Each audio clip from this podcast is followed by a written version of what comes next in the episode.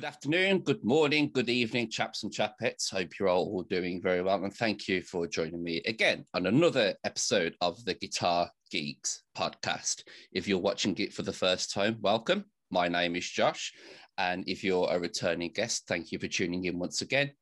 If you're listening to this on Spotify, make sure you check out the video one on YouTube. And if you're watching this on YouTube, make sure you check it out on Spotify.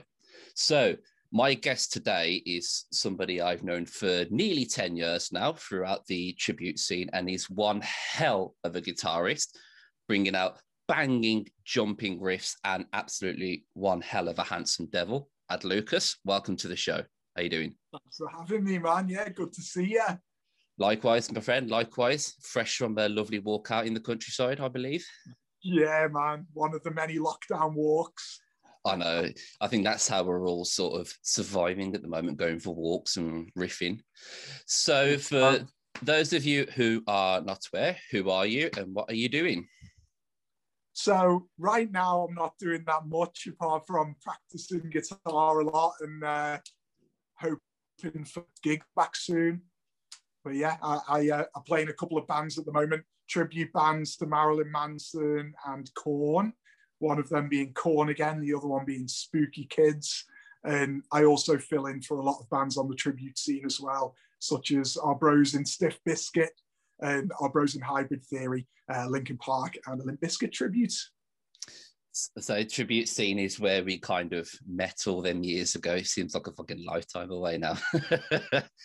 I've got yeah, um, man, Paul. I've got Paul on tomorrow from uh, Stiff Biscuit. I mean, I don't think he's doing Stiff Biscuit now, but uh, yeah, Paul's on tomorrow, so I'm looking forward to that one. Oh, badass! I'll tune into that. Yeah, man, it's going to be good. So we'll kind of start how I start every interview. So, how did music and guitar become a big part of your life when you was growing up? What was that moment where you went, "I want to, I want to do that"? Yeah, um, I mean, I suppose it all started when I was a kid, and you know, my dad had a great collection of music. Um, he'd be playing us ACDC, Frank Zappa, you know, all, all, sorts of stuff that wasn't on the radio at the time. So that kind of woke me up to all, you know, guitar music. And once I started, you know, uh, going to school and realizing I wasn't very good at football and stuff like that, I was thinking, how am I going, you know, what's my thing? How am I going to stand out? So, uh, yeah, I remember seeing Papa Roach on Kerrang and the bassist spun his bass around and I was like, man, that's what I want to do. So, yeah, it all started there. Um, just said to my dad, can I have a bass? And he was like, what you want to do learn guitar first. Guitarists can play bass once they've learned. So, you know, uh, that old chestnut. So yeah, got me a guitar and uh, started learning all the new metal, Papa Roach, Slipknot, all of that. So the new metal scene was kind of like one of the big influences.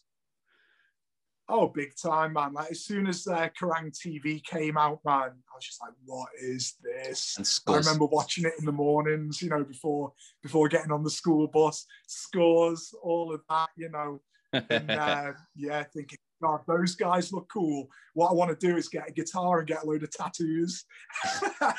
but you you ticked off both of the uh, boxes now. and look at me now. so, if I recall rightly, one of the big influences for you was Wes Borland. Am I right oh, in saying? Yeah, yeah, definitely, man. Yeah, it was that. It was uh, one of those bands where they mixed all that, you know, the heavy riffs low tuned riff, clean delayed guitar. And as soon as I heard that, I was like, man, that's different, you know. And I had to find out what he was doing, get all the pedals, and you know, figure it all out. You're definitely like me. Then you're one of the uh, the gear nerds and the gear horses. We like to be called. Oh, big time, man, big time. I used to. I remember like early on googling or you know trying to find out what they were using to make those sounds you know or look at i've got a you know stacks and stacks of guitar world magazine guitar player all of that and i used to flick through and just try and spot what gear they were using in the pictures you know like live live shots i'd be like what is that on his board? You know. At least I'm not the only one that does that. I am that guy at shows, and I'm like, "What you play? What you got there? What what are you using?" One little blue pedal, you know. Yeah, go on the boss website and try and find what the blue one is, you know, get that.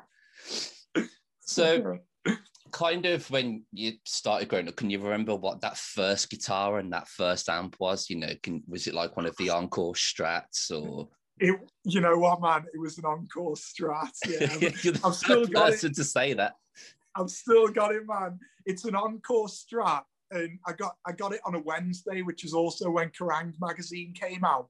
Hmm. And Kerrang magazine had released this like um, sticker pack that had stickers of like you know you know all them bands, Slipknot and Mushroomhead and whatever else, and the guitar is just covered in stickers, you know, of all them new metal bands. You know, I've still got it. It's it's in my loft. It's probably uh, disgusting now, but yeah, it's still up there. I, I've I really like I've never owned a proper Strat. I mean, like I had uh, a Richie Sambora one for a while, but I've never gone down the proper single coil Strat route. Thing is, I could not What did you imagine you, playing a Strat. My first was this shitty little like Argos 50 quid bundle pack. Like the guitar must have cost like 10 quid to build in some factory in China. It was Yeah. horrendous. And that I remember the amp. I think the amp is I I either chucked it or it's in my loft. I can't remember, but it's like this little fucking four inch thing, and all it had was like a gain knob and a Yeah, volume yeah. knob.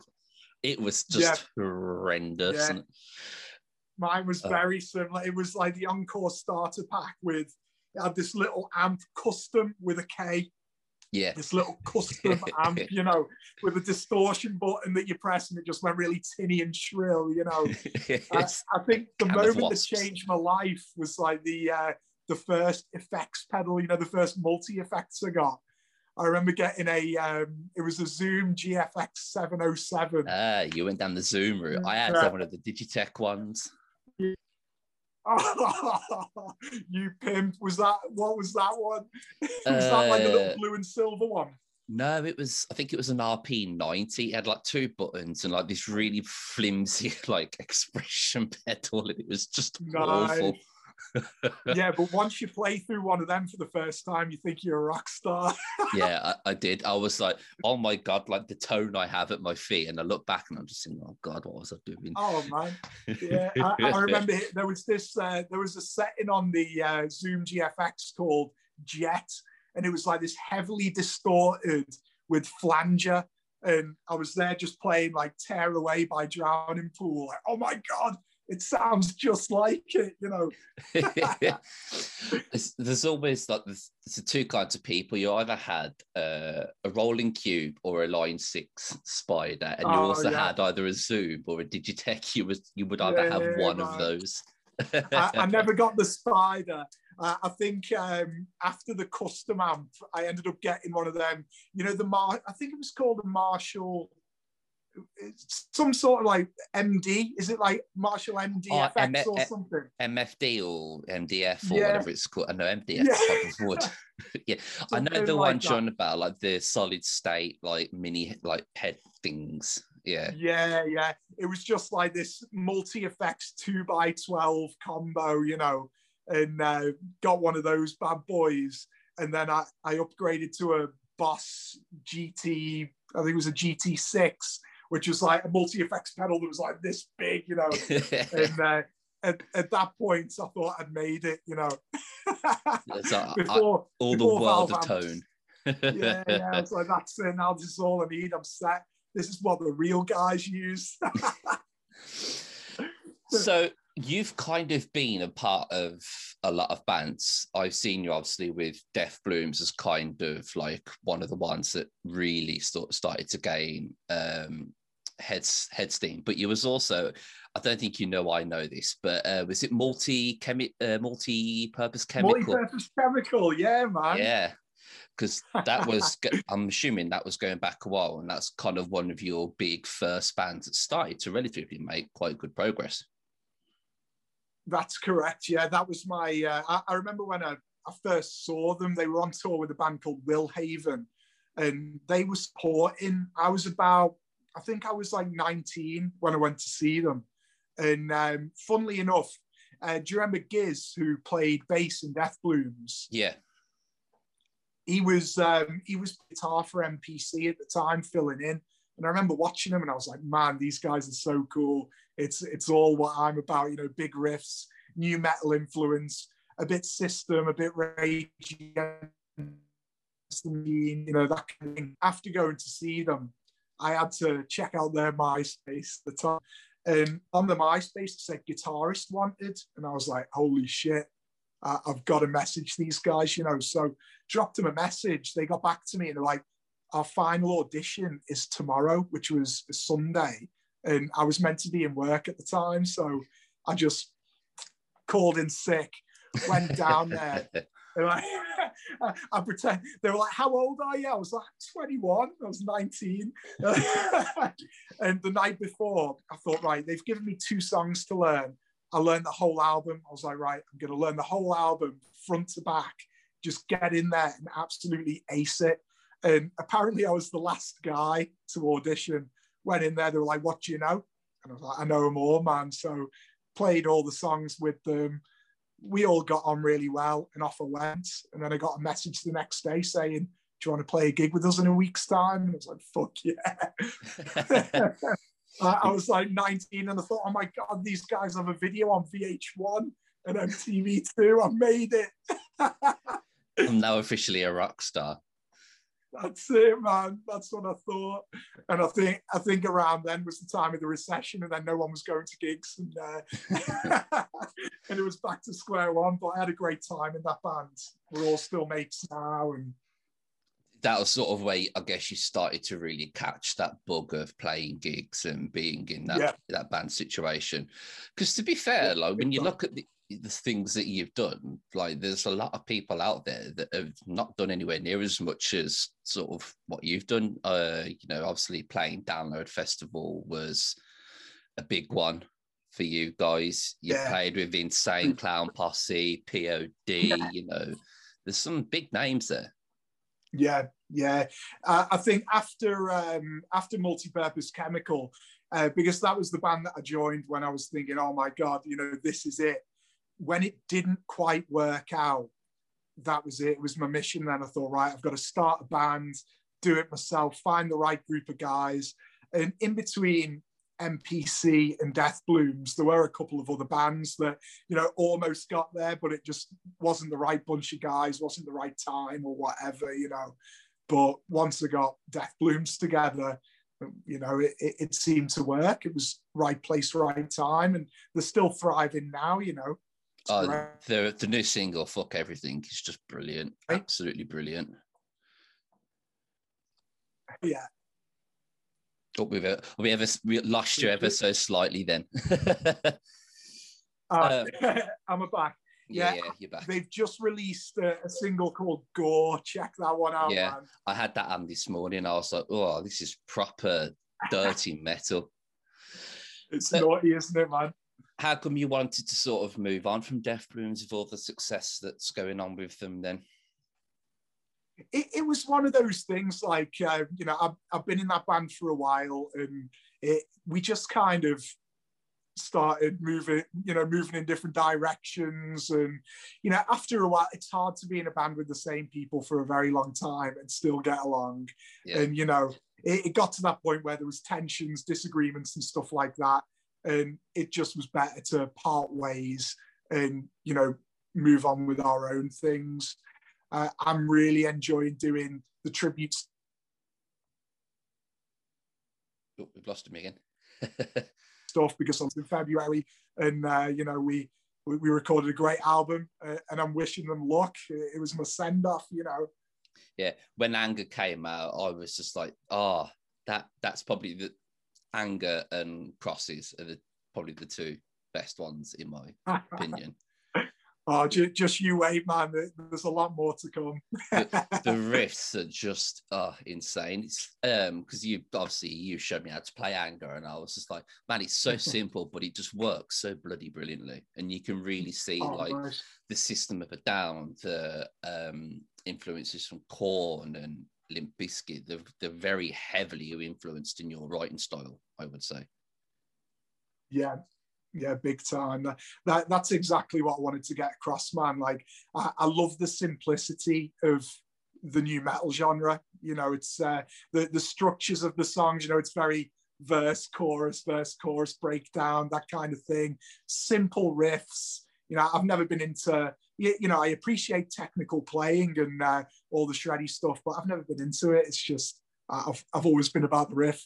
The, yeah, uh, the you've always been like, as, as much as I've known you, you've always been a very tight rhythm orientated sort of player. Yeah, yeah, that's it, man. Just like thrive off that stuff. It's good fun to play, isn't it? As you yeah. know, because you do the same. De- definitely, man. Um, so, if I recall rightly, I may be wrong in this, but you met Wes Borland, didn't you, at a guitar store? Oh man. So it, it, was my 25th birthday, funnily enough. And it was on the Black Light Burns tour. So they played Manchester, I think, two nights before my birthday. And I'd never seen anything like it. It was one of the best shows I've ever seen. And uh, like anyone that hasn't seen Black Blacklight Burns, if they ever tour again, go see them because it's insane, man. So I saw that they were playing a few days later on my birthday in London. So I was like, man, I'm going down to London for my birthday. Let's do this. And on the way down there, he posted on his Instagram that he's doing a uh, a Jackson Guitars meet and greet signing kind of thing. So I went down to the Camden Underworld, which is where they were doing the gig and the signing, queued up. I, I was like one of the last in the queue. And once I'm, I'm getting over there to the table where he's like meet and greeting, signing stuff, Wes goes, can anyone play Master of Puppets by Metallica? And I was like, me, I can.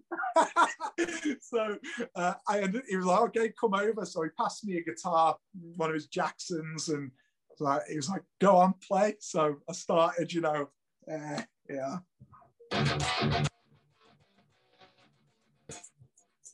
or whatever, you know what I mean? I'm there just like, and he goes, awesome, man keep the guitar. And I was like, what the fuck? no way. That Absolutely. Was... I, I was just like, what? Child, childhood ad just completely just lost it. Yeah. Big time. That, that would be like like Richard C coming to me going, Can anybody play I don't know, Sonne? And I was like, Yep, there we go. And yeah. like, was... the guitar wasn't even plugged in. I, I was just there like I probably wasn't even playing Master of Puppets. How did it kind of feel meeting somebody that was a massive, obviously, an inspiration for you? Because obviously, a lot of people always say, "I oh, never meet your heroes," but mm. I think both of oh, us man. had quite like, good times with that.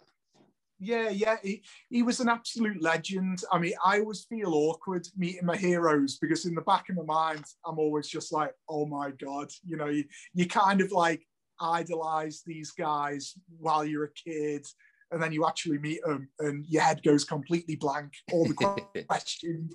You know i was like oh, i'm going to totally ask him what's on his pedal board and it just goes out the window doesn't it? But yeah. you know he, he was a very cool humble guy funny dude you know great to meet. Uh, was there anything specific about his writing style that drew you to him? Like, because I think Limp Bizkit got obviously a lot of their recognition when they did uh, WrestleMania, WrestleMania 17. You know, oh was, yeah, was was that like an inspiration, or was it something else that drew you to him?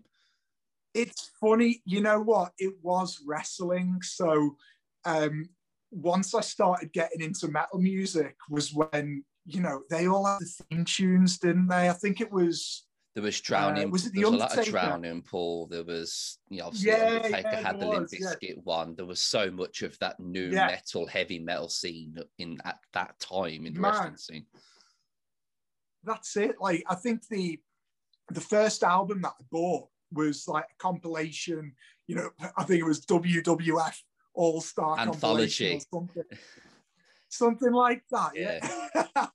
I had that. so I got like, yeah, just like a big wrestling theme tune thing, and then I'd look and find out, oh, this is an actual band. You know, Limp Bizkit rolling. Look for Limp Bizkit by their album, and yeah, so it was through wrestling. Funnily enough. I think that's probably where they got majority of their fan base was, was through the wrestling. I mean, that Yeah. was when I'd first really properly heard any heavy metal was when I come across uh, when they did Crack Addict at WrestleMania 19. Oh yeah, yeah. That yeah. was the first time I was like, damn, what's this? Yeah, yeah. It, it was funny. That was when um that was when Head was on guitar from Korn. Like it was Yeah. Head and then Mike Smith from Snot who later replaced Wes Borland, wasn't it? Yeah. There's uh, not many. I've you're only the second person I've ever known to mention snot. Yeah. Yeah, it's no like way. yeah. Uh, uh, my best mate Alex, he uh, he to be honest, I hadn't heard of up until about a year ago, and then obviously he introduced me to them. And you're the only other person I've ever heard bring up their name because they were like kind of one of the real big founding fathers of the new metal scene, from what I could gather. Oh yeah, big time. Like uh, all, all the new metal bands toured with them. You know, they they were there from the start, weren't they? Mm. I think I'm sure I went to see. I, I saw Snot supporting someone, you know, only a few years ago at the uh, Manchester Apollo. I can't remember. Maybe it was Korn.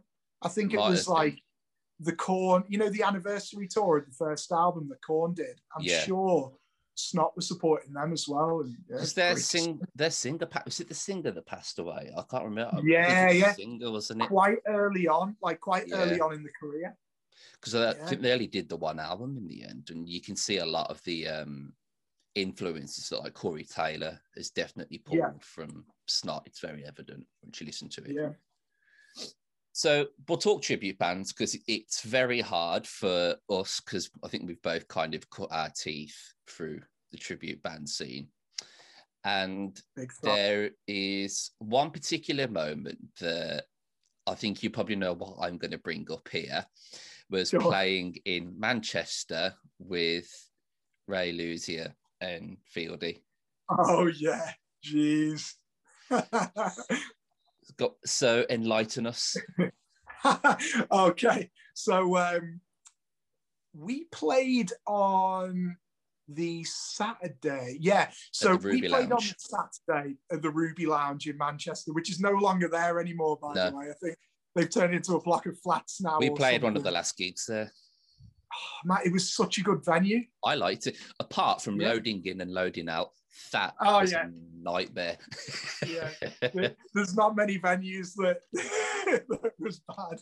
Mm, a, a, a scary lift at the back yes. and all that, you know. Oh man, yeah, dodgy, loading in at the bins and everything.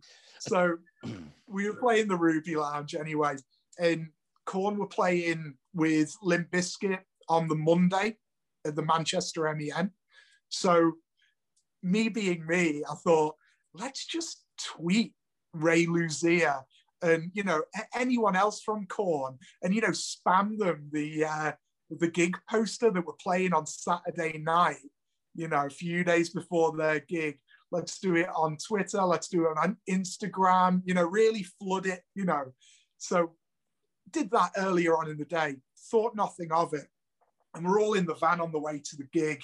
You know, getting excited about it all, and it pops up on Instagram that oh Ray Luzier has liked the gig poster, and you know we were overjoyed just from that. We were like, oh my god, you know some recognition from a member of Korn. This is awesome. So that's it. We're all buzzing and thought nothing else of it, and we're literally on stage about to. I, am filling in for Stiff Biscuit at this gig as well. So uh, I'm on stage with like my Wes Borland makeup on and shit like that. And we're literally just about to go on. And the promoter runs over and he's like, guys, come to the bar quick. Korn and Limp Bizkit want to meet you. And we were like, what?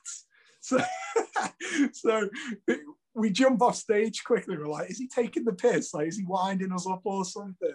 So we jump off, go over to the bar, and it's who was there? It was the DJ of Limp Bizkit, the bassist of Limp Bizkit, their road crew, and then Fieldy and Ray Luzier from Korn and their road crew as well. And we were just like, shit, man. wow, we're, we're, the, the pressure's on now. but yeah, just said hello to them, jumped on stage, played the uh, played the set with Stiff Biscuit, and the DJ of Limp Bizkit actually was gonna jump up and do some backing vocals for break stuff. But my mic broke, so so unfortunately, Stiff didn't get any of the glory, and uh, we got on afterwards. You know, Korn again, and while we were playing, we could see Fieldy and Ray stood at the back, video in the gig, holding the phones up, laughing, smiling, whatever. And then they just pop up halfway through the gig, jump over the barrier, and uh, like, can we play a couple of songs with you guys? So, okay, so yeah, I got to start here to stay with Ray. You know, just count me in, Ray. Start. He's one of my favorite drummers as well, man. So I, I almost fainted on the spot, but yeah, it was great. Played here to stay, freak on a leash with Ray Fieldy. It's not many people can say they've done that.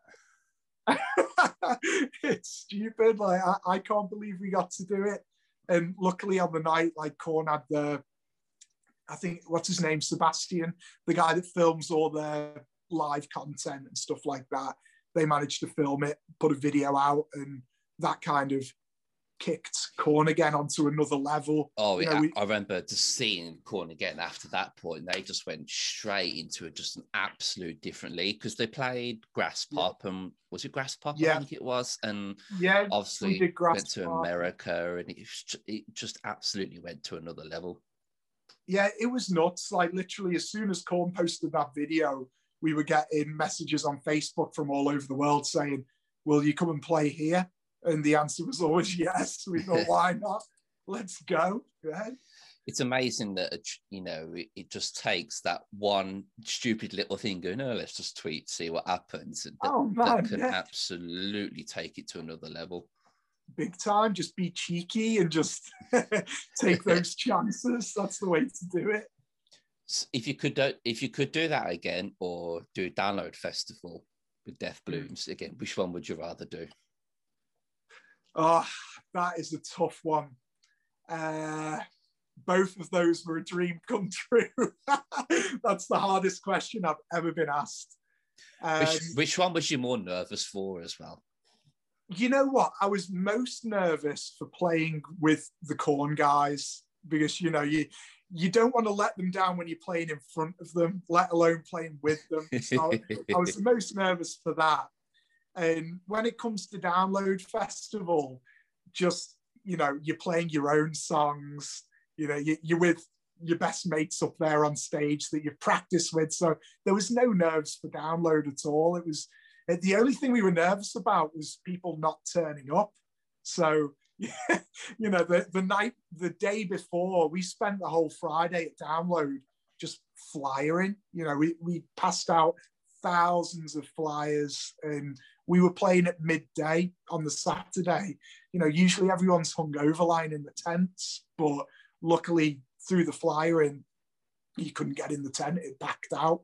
We we walked out and we were like, you know, sea of people. It was, you know, it was so good. So that was lucky. the year was it with Tool were playing on the Sunday? Was it that year? Yeah, there was. Um, I, I know that on the yeah Tool were playing on our day. It was Guns N' Roses and yeah. Marilyn Manson. Yeah, it was it was a good year, man. Definitely, that's the year I wanted to go because that Sunday was so proggy. I abs- I went to yeah. Tusker and Black Peaks and Tool. I was like, man, that's a cracking lineup. so, what kind of? It's hard to obviously bring up this subject and not and sort of talk about it obviously with spooky kids and obviously a yeah. lot of the the controversy that has gone on with Marilyn Manson at the moment. Yeah. So has that in a way going to have affected the way that obviously spooky kids is being approached or will approach to doing material because obviously it can be then be a very sort of subject yeah it, it's very it, it's a very touchy subject at the moment when it comes to Spooky Kids, you know, we're, we're a tribute to the artist and the music. And if people still want to hear the music, then we'll happily provide it. You know, we we do have bookings coming in. We love Marilyn Manson, the artist. We love his music, and you know, despite any allegations, where you know we'll we'll still play for the fans. We're fans of the music, and if there's demand, we'll play. It's one of those things. It's such a strange one, isn't it, man? Like, yeah, it's the same, it's the same when it comes to like Michael Jackson tributes. You know, like the, the allegations that have been made about Michael Jackson and the the tribute to some of the most sought after tribute bands in the world. So I think it's very different as well. Michael Jackson was kind of, I guess, synonymous before he became his own thing, obviously with the Jackson Five. But then, obviously, with Marilyn yeah. Manson, there is always that pre-deceived uh, prejudice because it's a metal genre, yeah. I think. Yeah. And people yeah. tend to sort of think of, you know, now it's kind of, I wouldn't say tarnishing everybody in the same light, but it's almost like, look, metal is, this is what you'll become if you're a metal singer, which obviously isn't the case. Yeah, yeah. At all. Yeah. Well, it's always been it's always been the devil's music, hasn't it? You know, mm. all of that. It's always been associated with the darker side of things but yeah, it's, it's just a massive shame that you know that this kind of stories came out, and you you've just got to hope that the allegations are uh, far from the truth. But who knows? Yeah. Who am I to comment on it? You know, I That's don't know. It. Only he knows, and uh, hopefully more truth will come out uh, that's a bit more positive. Absolutely.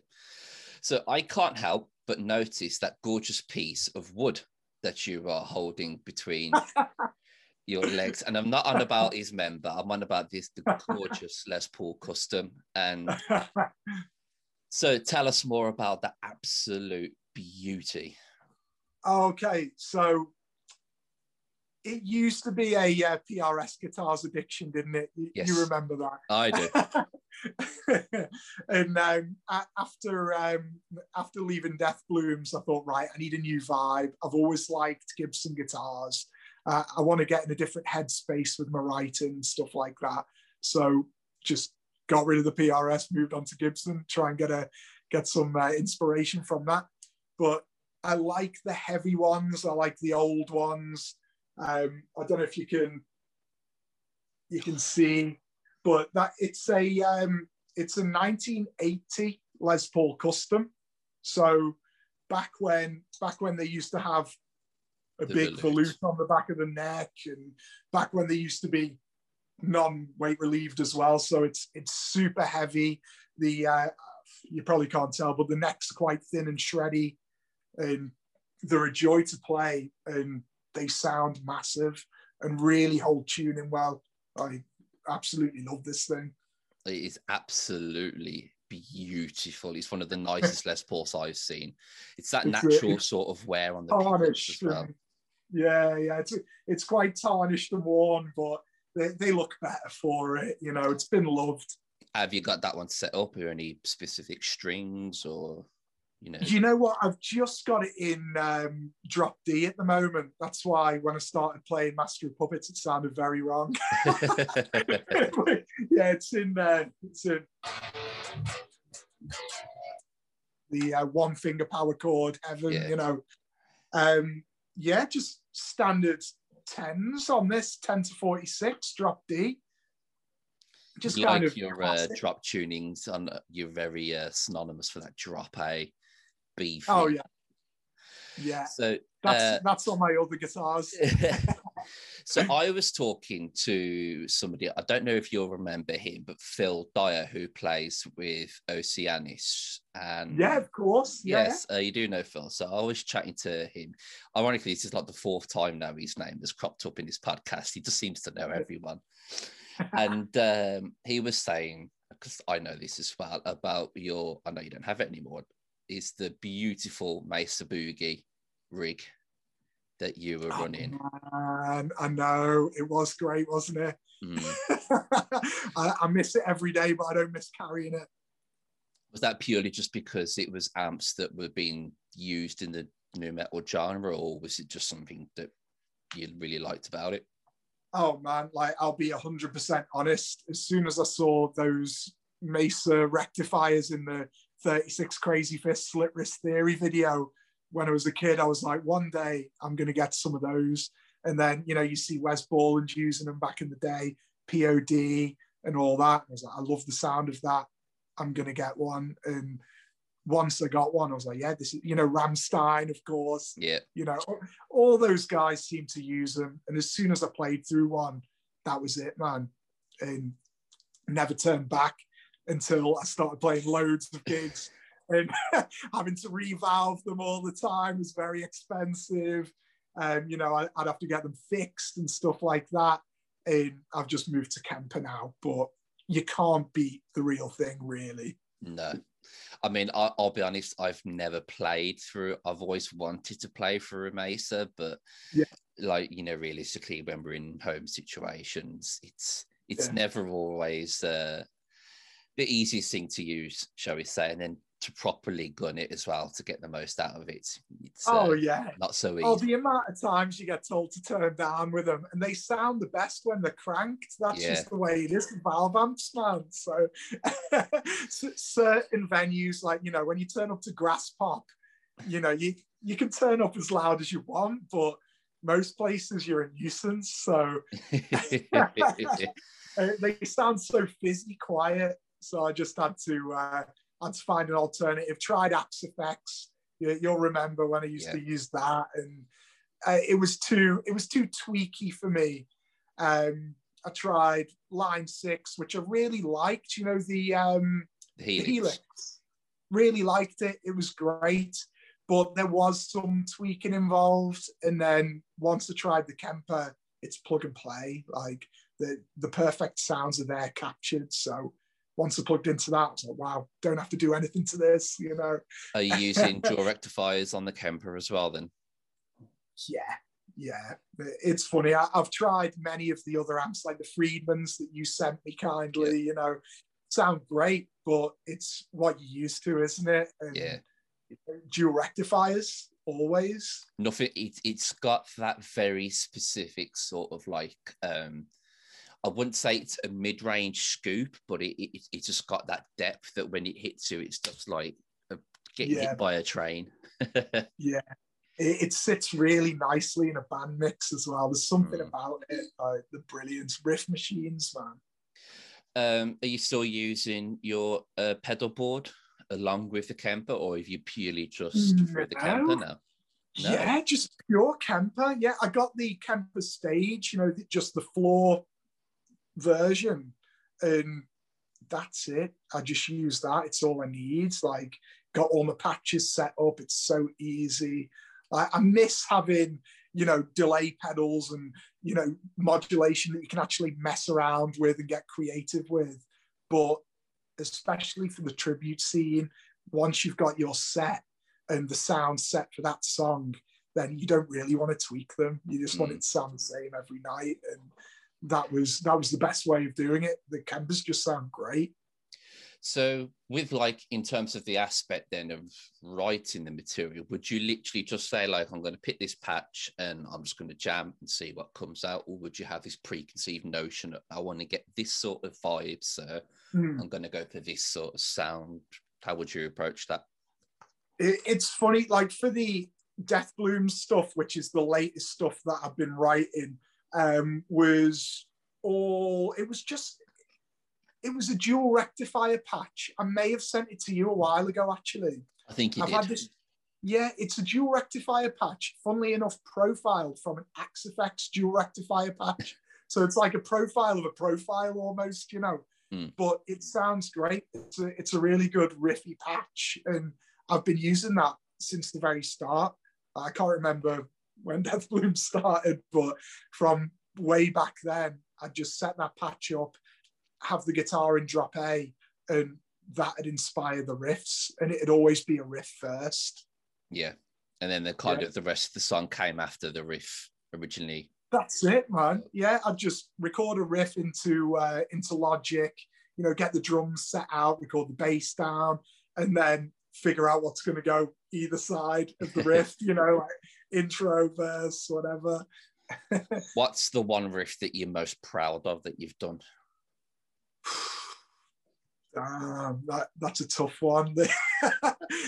it's it's a bit of a uh, boring answer saying every single one of them because each one each riff that I wrote there was a, a hundred really shit ones. So when you look at the little Death Blooms discography on Spotify, there was a lot of shit before that happened. So. but I don't know, like um, I'd probably say one that I always just jam out on in sound check is "I'm Dead." Uh, I've always really, liked that one. Yeah, just it's quite it's like punk nu metal almost. You know, it's like very hardcore nu metal. There's uh, harmonics in it, kind of make it just resonate that little bit more. Yeah, that's it. Like fun to play. You know, re- really easy to play, and probably filth as well. Filth always pops out. Yeah, that's a good one as well. Yeah. Um, I was having a chat with somebody the other day, and we was we was talking about uh, like kind of strengths and disadvantages and bits and pieces like that as as musicians, yeah. and I think we always tend to kind of think about oh well i'm quite good at this i'm quite good at this but where would you say is an area that you've really struggled with being a guitarist and musician? So when it comes to guitar playing um, probably the, the one area that I can do is the riffs, but outside of that, you know, I, I'll sound quite professional playing a chuggy riff with one finger, but when it comes to anything like arpeggios or even just like picking out a chord or you know alternate picking and stuff like especially lead stuff you know anything outside the big chunky riff realm is always a bit of a learning curve for me and you cannot say that your alternate picking is crap because I seen you play battery this morning, and I know for a fact you can do it clean. well, when it comes to like riff riff picking, and but when it, I, I, don't know, like kind of you know picking out a chord, like alternate, I, I can down pick a chord all the way, but if you know the up downs and no. but I guess for this the sort of music that you play, you're not, you know, you're not going to be playing a nice, you know, G, you know, keep G yeah. and C and whatever. I think that that's the one little regret that I do have is growing up learning to play guitar. I learned from you know li- listening to albums from the nu metal genre which you know there was hardly any guitar solos going on. It was all riff based and you know one finger power chords and, and all that you know. Yeah. so that's that's my strength. But even when it came to playing like the solo for sweet dreams marilyn manson um you know i'd have to literally sit down and learn how to make it sound like a solo rather than just playing the notes together you know because solos have so much feel in them. It's not just about the technique, it's also about the feel that you put into them and the right bends. If you're not going to bend it quite right, it's going to sound a little out of tune and uh, crazy. It's, it's another world to me, all that style of playing. And that, that's why you tend to stick to the chug. The chug exactly, man. It's what I'm good at. maybe all the new Death Bloom stuff will be a lot more widdly now, now that I'm not there, you know. Shreddy. You never know. They're going to hear the next Death Bloom song, and there's going to be like eight string sweeps and. yeah, that's it, man. They're no longer limited by my one finger abilities. um, Paul came up with a lot of the riffs with you as well, didn't he? Because he kind of had a bit of a hand in the songwriting processes as well. On the uh, definitely on the latest album, he, really brought it with the writing. I mean, like earlier on, you know, I, I'd riff and you know, then we'd come up with some structures together and stuff like that. But the I think it's the they're doing an EP rather than an album now or something. But all this new stuff, you know, we we really work together, and he'd bring riffs in, and uh, I'd make them sound better. You're allowed to say that. Paul, if you're listening, we're sorry. no, he really brought it with the riffs. The guy can riff, man. Uh, so we kind of we've spoken about like the really good gig experiences. So obviously playing with like Ray Luzier and Fieldy and Download and Graspop. But yeah. have you had those moments where it just would not go right for you? And those, do you have any bad moments that stick in your mind? I think everything before everything before Death Blooms and Korn Again, everything before that was pretty terrible. you know, like turning up to a gig and playing to the bar staff, you know, the, there's been more years of that than the years of good gigs, you know. Like literally the good gigs have probably happened in the past well, it, doesn't five feel like years or so. Yeah, yeah, yeah, five or six years. Probably since we met, you know, when we, you know, we because we started gigging with you guys, yeah, uh, doing the family values stuff and everything, and that's when it was like, wow, people turn up to these shows. This is amazing. What what have I been doing all my life playing? But when we did it at the Revolver. Yeah, man. it's yeah, it's it feels like such a long time ago. oh man, like I'd play, I'd play the um, like it used to be called Barfly in Liverpool. I think it's called Arts Club now. But I'd play there every every other week, you know, to literally no one. And for for years and years, you just think that was the norm. And luckily, that we had some lucky breaks in the past few years with the tribute bands and and Death Blooms to be able to play to some actual crowds. Mm, absolutely. Um, it makes it for quite an interesting topic. So I'm going to be chatting to Paul about this as well as well. But yeah. there are some people that tend to give tribute bands kind of a bad rep because you know they're essentially it's an it's an easy way to get into.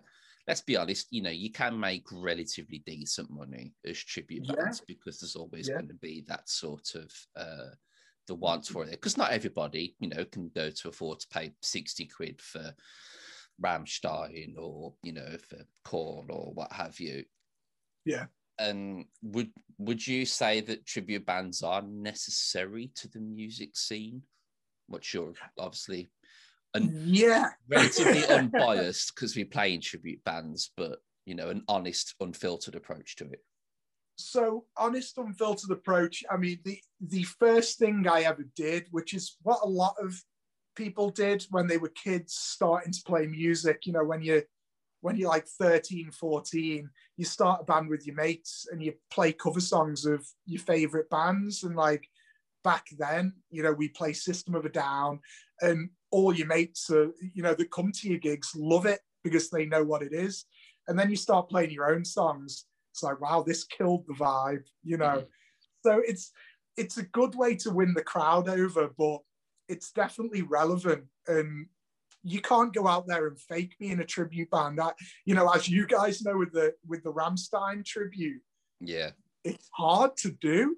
You know, people are going to expect that you bring a show, just like you know they go to see the real thing. They expect pyros.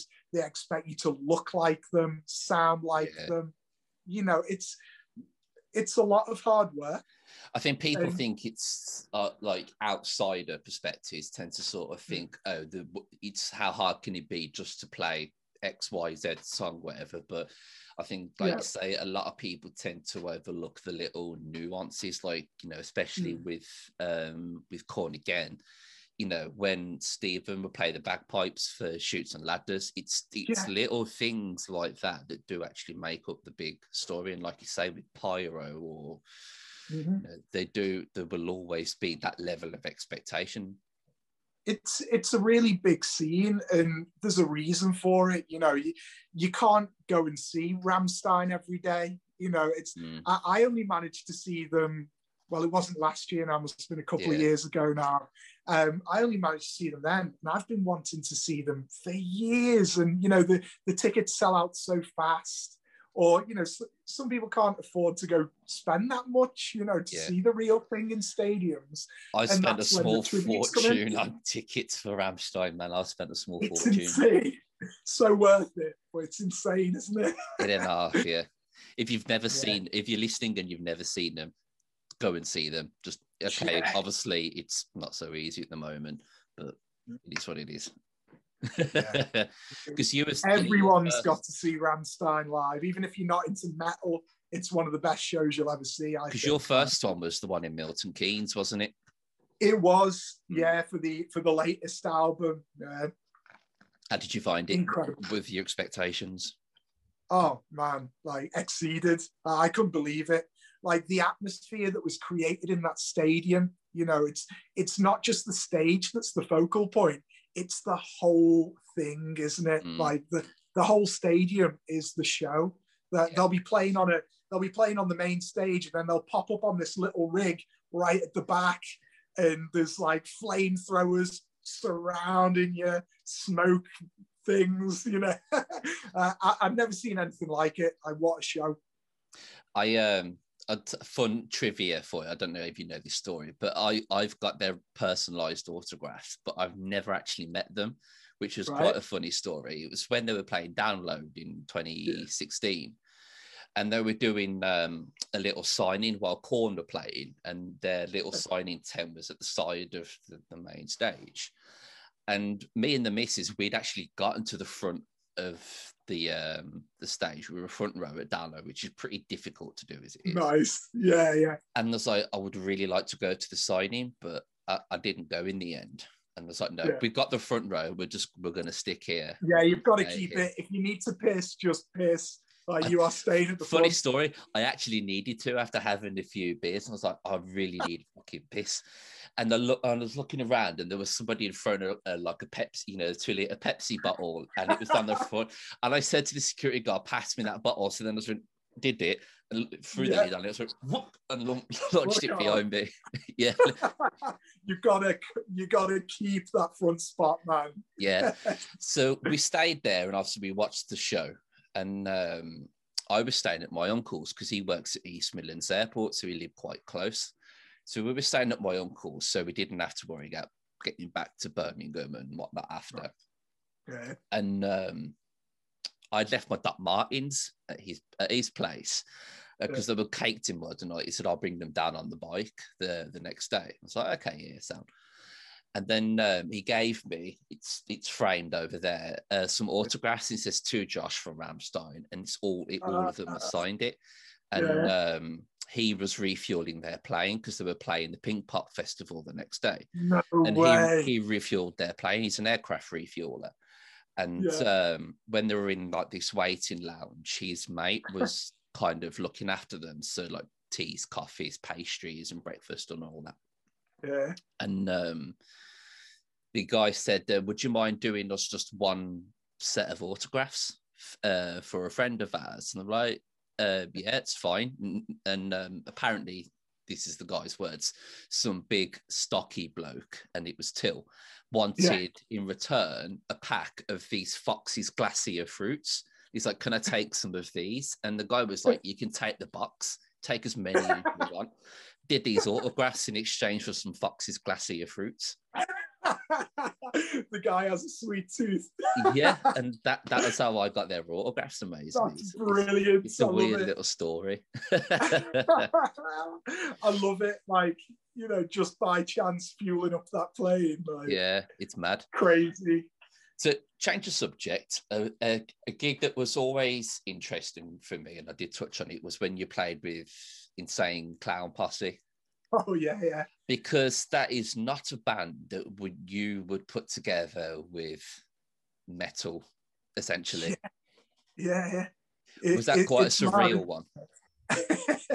it, it was. I mean, Mushroomhead was also on that tour. Yeah. So it's one of those things like um, Mushroomhead kind of made it more relevant to us genre wise.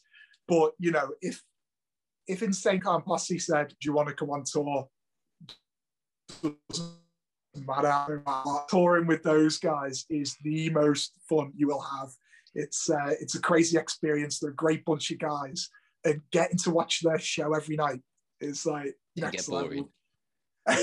Not at all. Absolutely brilliant. Lots of meth and lots of LSD must have been going round. there was a lot of stuff going around, especially like once we got to the first venue, because the whole tour got cancelled. You know, the the weekend before it was meant to happen. Do you remember? Yeah. Like the whole tour got cancelled because the O2 Academy didn't want them spraying cola everywhere because that's Yeah. what they do. Throughout the gig, they're spraying liters of cola over the audience, you know. So O2 cancelled them. They managed to rebook the whole tour in different venues in the space of like a day or was something. You know, it, it was crazy. So we were like, tours off, gutted. Oh, tours back on, amazing. So we go out with them, get to the first venue in Sheffield, and it was like, oh, none of their gears turned up yet, so this gig's cancelled. We've rescheduled it for the following week. So we'd driven all the way to Sheffield for that. And we were like, oh my God, what a start. The next day was um, Newcastle and Riverside in Newcastle. And we went down there, and first thing we see is all of the crew in the venue just taking the taking the packaging, you know, the sticky labels off all of this roller cola, you know, like all this cheap cola from like Aldi or something, you know, just removing all the labels. And we were like, fucking hell. And it was literally like a whole backstage area was just full of bottles of cola. And that was the way it was the whole tour. Like, good luck having a backstage room because it's just cola. It was amazing. That was that must have been. I would have been in there like getting Mentos as well. yeah, yeah. Oh man, like they invited us on stage at the final gig in Manchester for the they call it the Faygo Armageddon, and uh, that's when you know they throw out as much cola as they can. So we jumped up and spraying cola on everyone. Man, what a great time! One of, one of the highlights. oh man, like big time. Spraying cola on everyone. Highlight number one. Highlight number two was we played two nights at the uh, what's that venue in Birmingham? Is it the Institute or Institution? Uh, yeah, the Institute, HMV Institute. yeah, yeah. So we played there like um, twice in a row because the first night sold out. They thought, right, let's put it on again. So we had a little little sticky residency there. It was covered in coke from the first night, and It was. It's a good little venue there, to be honest. yeah, it's It's brilliant. so- we we played so it a few times that place. Yeah, Yeah, because um, you played the Vic with Death Blooms and obviously the Flapper as well. yeah, So, growing up in Liverpool, I was Yeah. spe- I was speaking to somebody else about this the other day. Um, you were saying that like obviously your dad had like the Frank Zappa and you know bits and pieces like that. Was like was there anything that when you was a child that like you can was your, was your very first memory of just hearing music? Because obviously the music scene is very big in Liverpool, so you'd expect things like Yeah. the Beatles and whatnot to be quite a heavy influence up there. Yeah. It- it's funny, like the Beatles, like the, is always around when you you know it's it's a big tourist attraction. Um, that band, but it wasn't really big in uh, my world. You know, my my parents preferred the Rolling Stones. You know, and Yeah. it was all you know. All my earliest music memories is what my mum and dad were playing, which was like Led Zeppelin, Rolling Stones, Frank Zappa, ACDC. And when it comes to my first gig, um, that was like Slipknot in 2001 or something, you know, That's a good first gig to go to. I was like, Dad, can, can you get me tickets? You know, it, it was meant to be um, Limp Bizkit on the Chocolate Starfish tour, Mm. but I don't know if you remember at the time, but Fred Durst slipped a disc in his back at the Birmingham show. No, and, I didn't know uh, yeah, yeah, he slipped a disc. So Manchester got cancelled. The rest of the tour got cancelled. Oh. So, oh, so yeah, then Slipknot announced the Iowa tour, and off I went to that. But Slipknot's yeah. a better first gig than what I went to. Go on, what was it? Busted. No way. Yep, Busted in Birmingham was my first gig. 2004 four, 2003, 2004, I think it was. Nice. My uh, my mum and my stepdad were, uh, just got married and they were going on their honeymoon. And uh, when they went away, um, I I was given a ticket to go and see Busted on the tour. Yeah. and it was like, literally like the very back row at the LG Arena in Birmingham. Like you would have needed binoculars to try and see him. was it good? Do you, do you have good memories from it? I, I can vaguely remember it. Um, yeah. But my kind of my first proper memory of a gig was when I first saw Rammstein because I went completely by myself. Yeah. Uh, which and I remember What going tour? 2010 tour. Uh, Yeah. 2000 well, when they just bought out Liebe ist für alle da and then they did that tour. Right. So I think it was late 2009, early 2010. Yeah. And uh, I remember my uncle was taking me, but he was just like kind of just go and do your own thing, sort of thing, because he Mhm. he was a bit of a drinker. So Yeah. he, he kind of just sat at the bar the whole time. He didn't really do anything. So I remember just, like, trying to like this. I was only like fucking God knows how tall I wasn't very tall at the time. Trying to like just duck and dive and and weave in between. And I got about three rows from the front. And I remember Yeah. just getting absolutely crushed to death, but it was worth it. It- was there anyone supporting them? Did they have a That- good support band? Uh, Combichrist. Oh wow, nice. they, they were, I really enjoyed them. And then Yeah, yeah. um, about six months later, I actually uh, I won a VIP uh, Combichrist tour pass thing. So I, I, had, I had a meet and greet and got to see them uh, about six months later. Which, which, is, which was pretty cool. I still got some of uh, like a drumsticks and signed shirt and um, the shirt that Joe Letz wore on the stage on that night he gave to me after the show, and it's in Nice.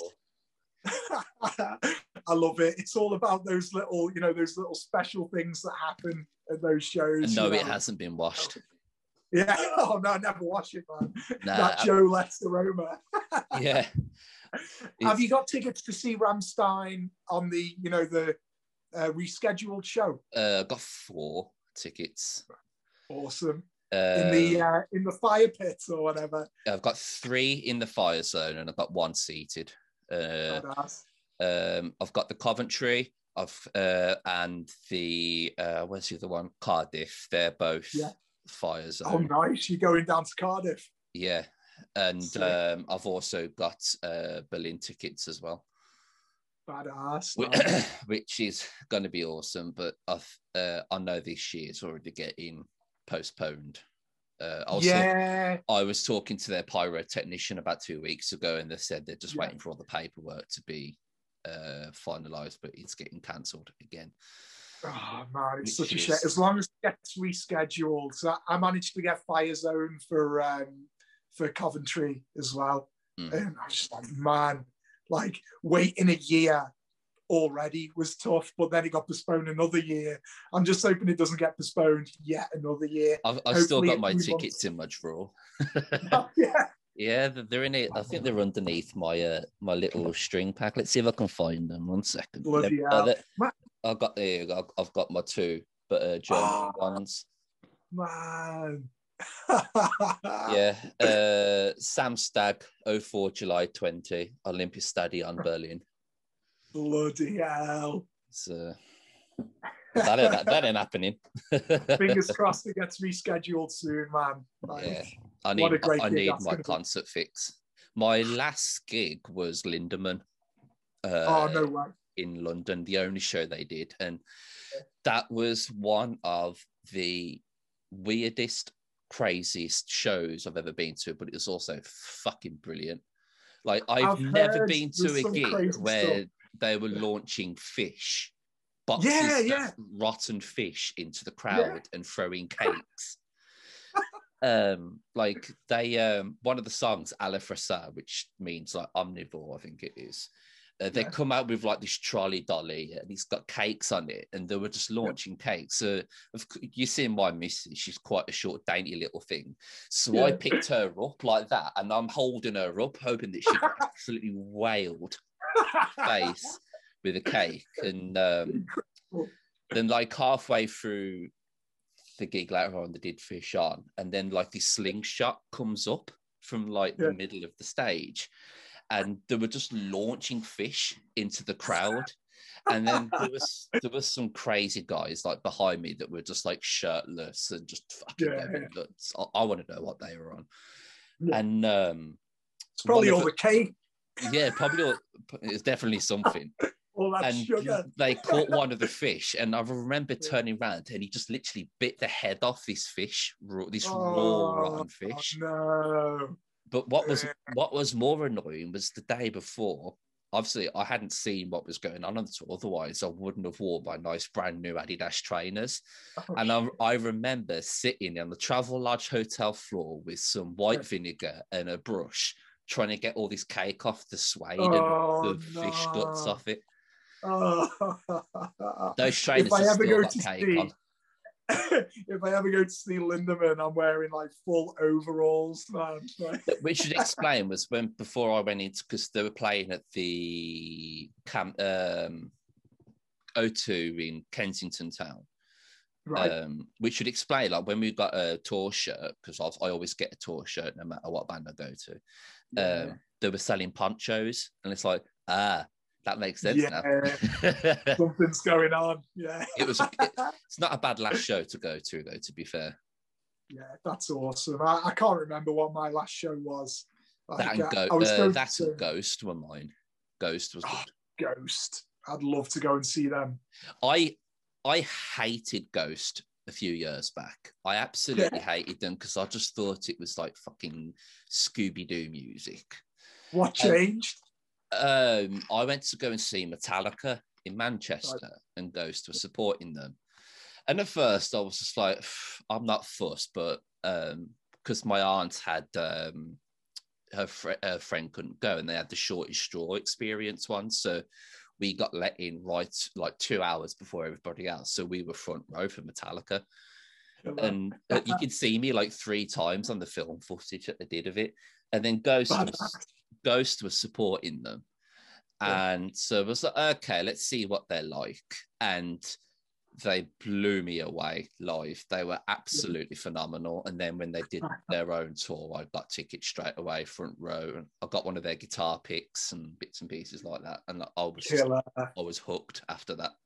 Oh man, yeah, I'd love to check them out. I've heard great things. I really like them as a band. You know, They outsupported Metallica that night. yeah. Absolutely outplayed them by a long shot.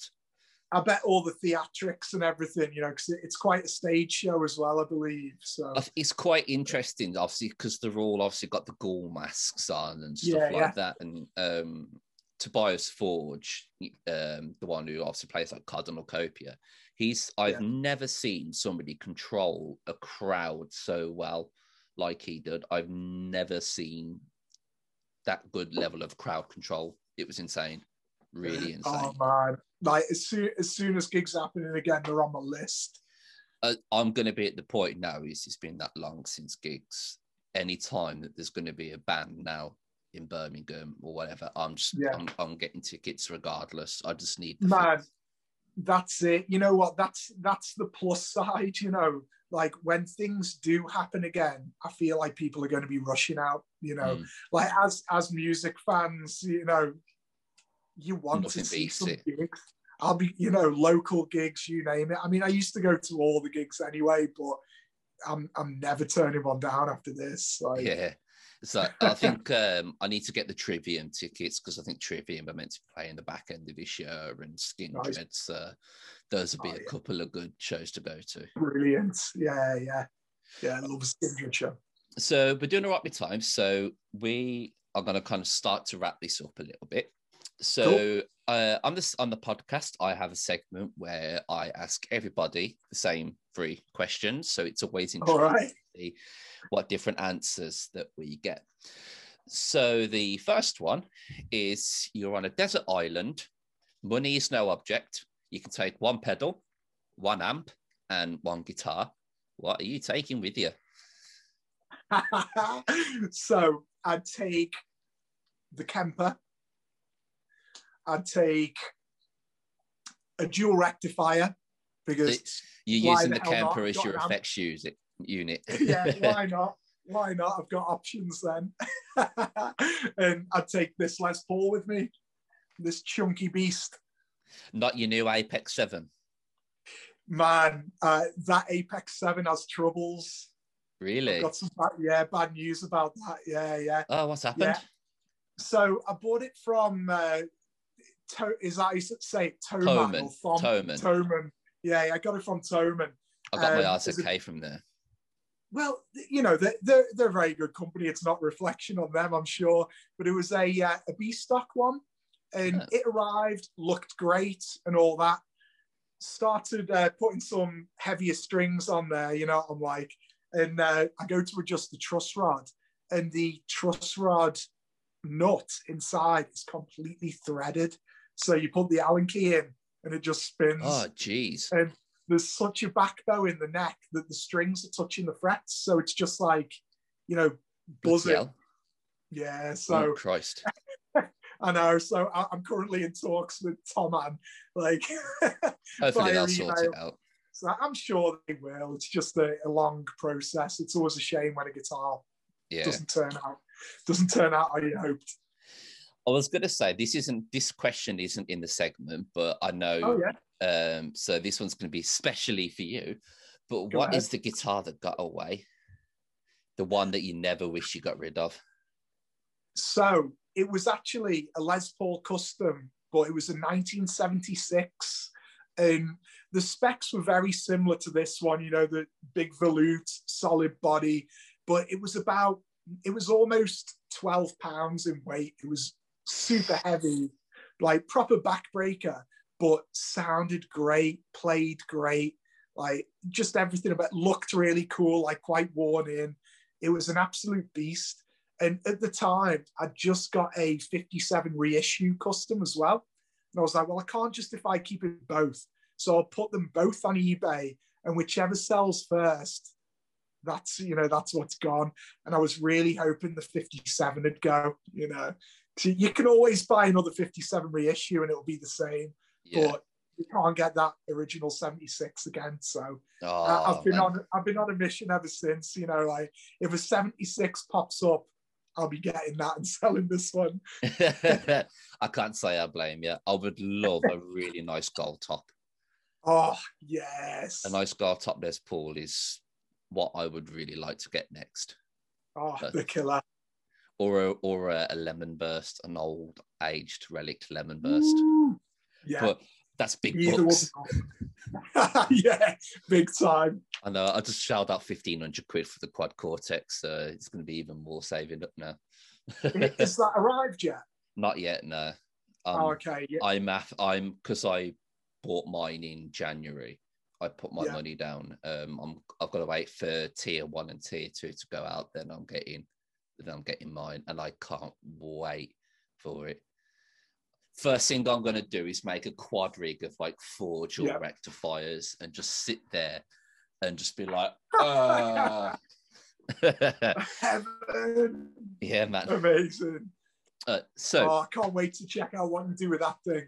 oh, mate, trust me, I have got big plans for that. Big, big plans.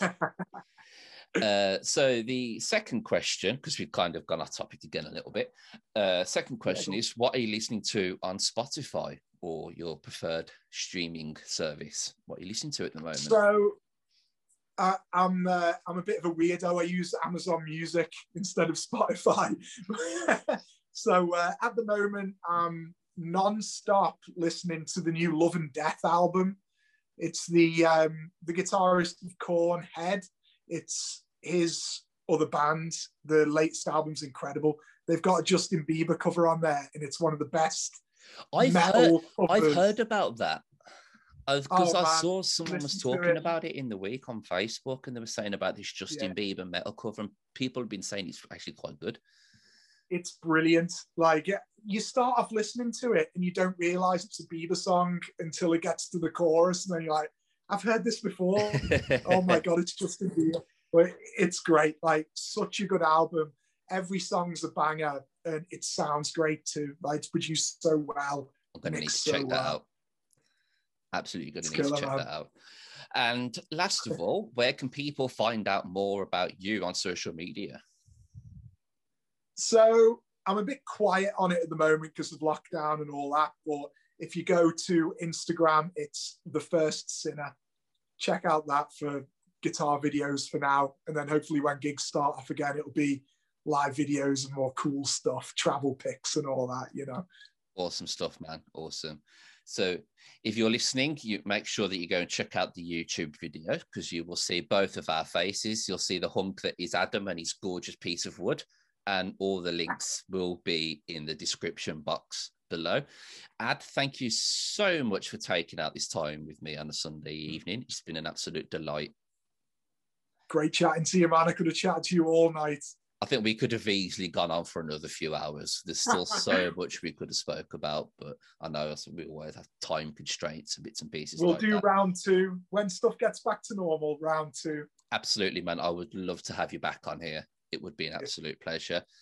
So, thank you everybody for tuning in to another episode of Guitar Geeks. If you've been watching this on YouTube, make sure you go and check out the Spotify link, drop it a follow, drop it a share, drop it a like. Check out all of Ad's links in the description box below. You'll be able to get him on Instagram and as well as some of the Death Blooms material on Spotify as well. So until the next time, thank you ever so much for tuning in. Thank you again, Ad, for being here. Cheers, And- man. Until the next time, we'll see you on the Guitar Geeks podcast.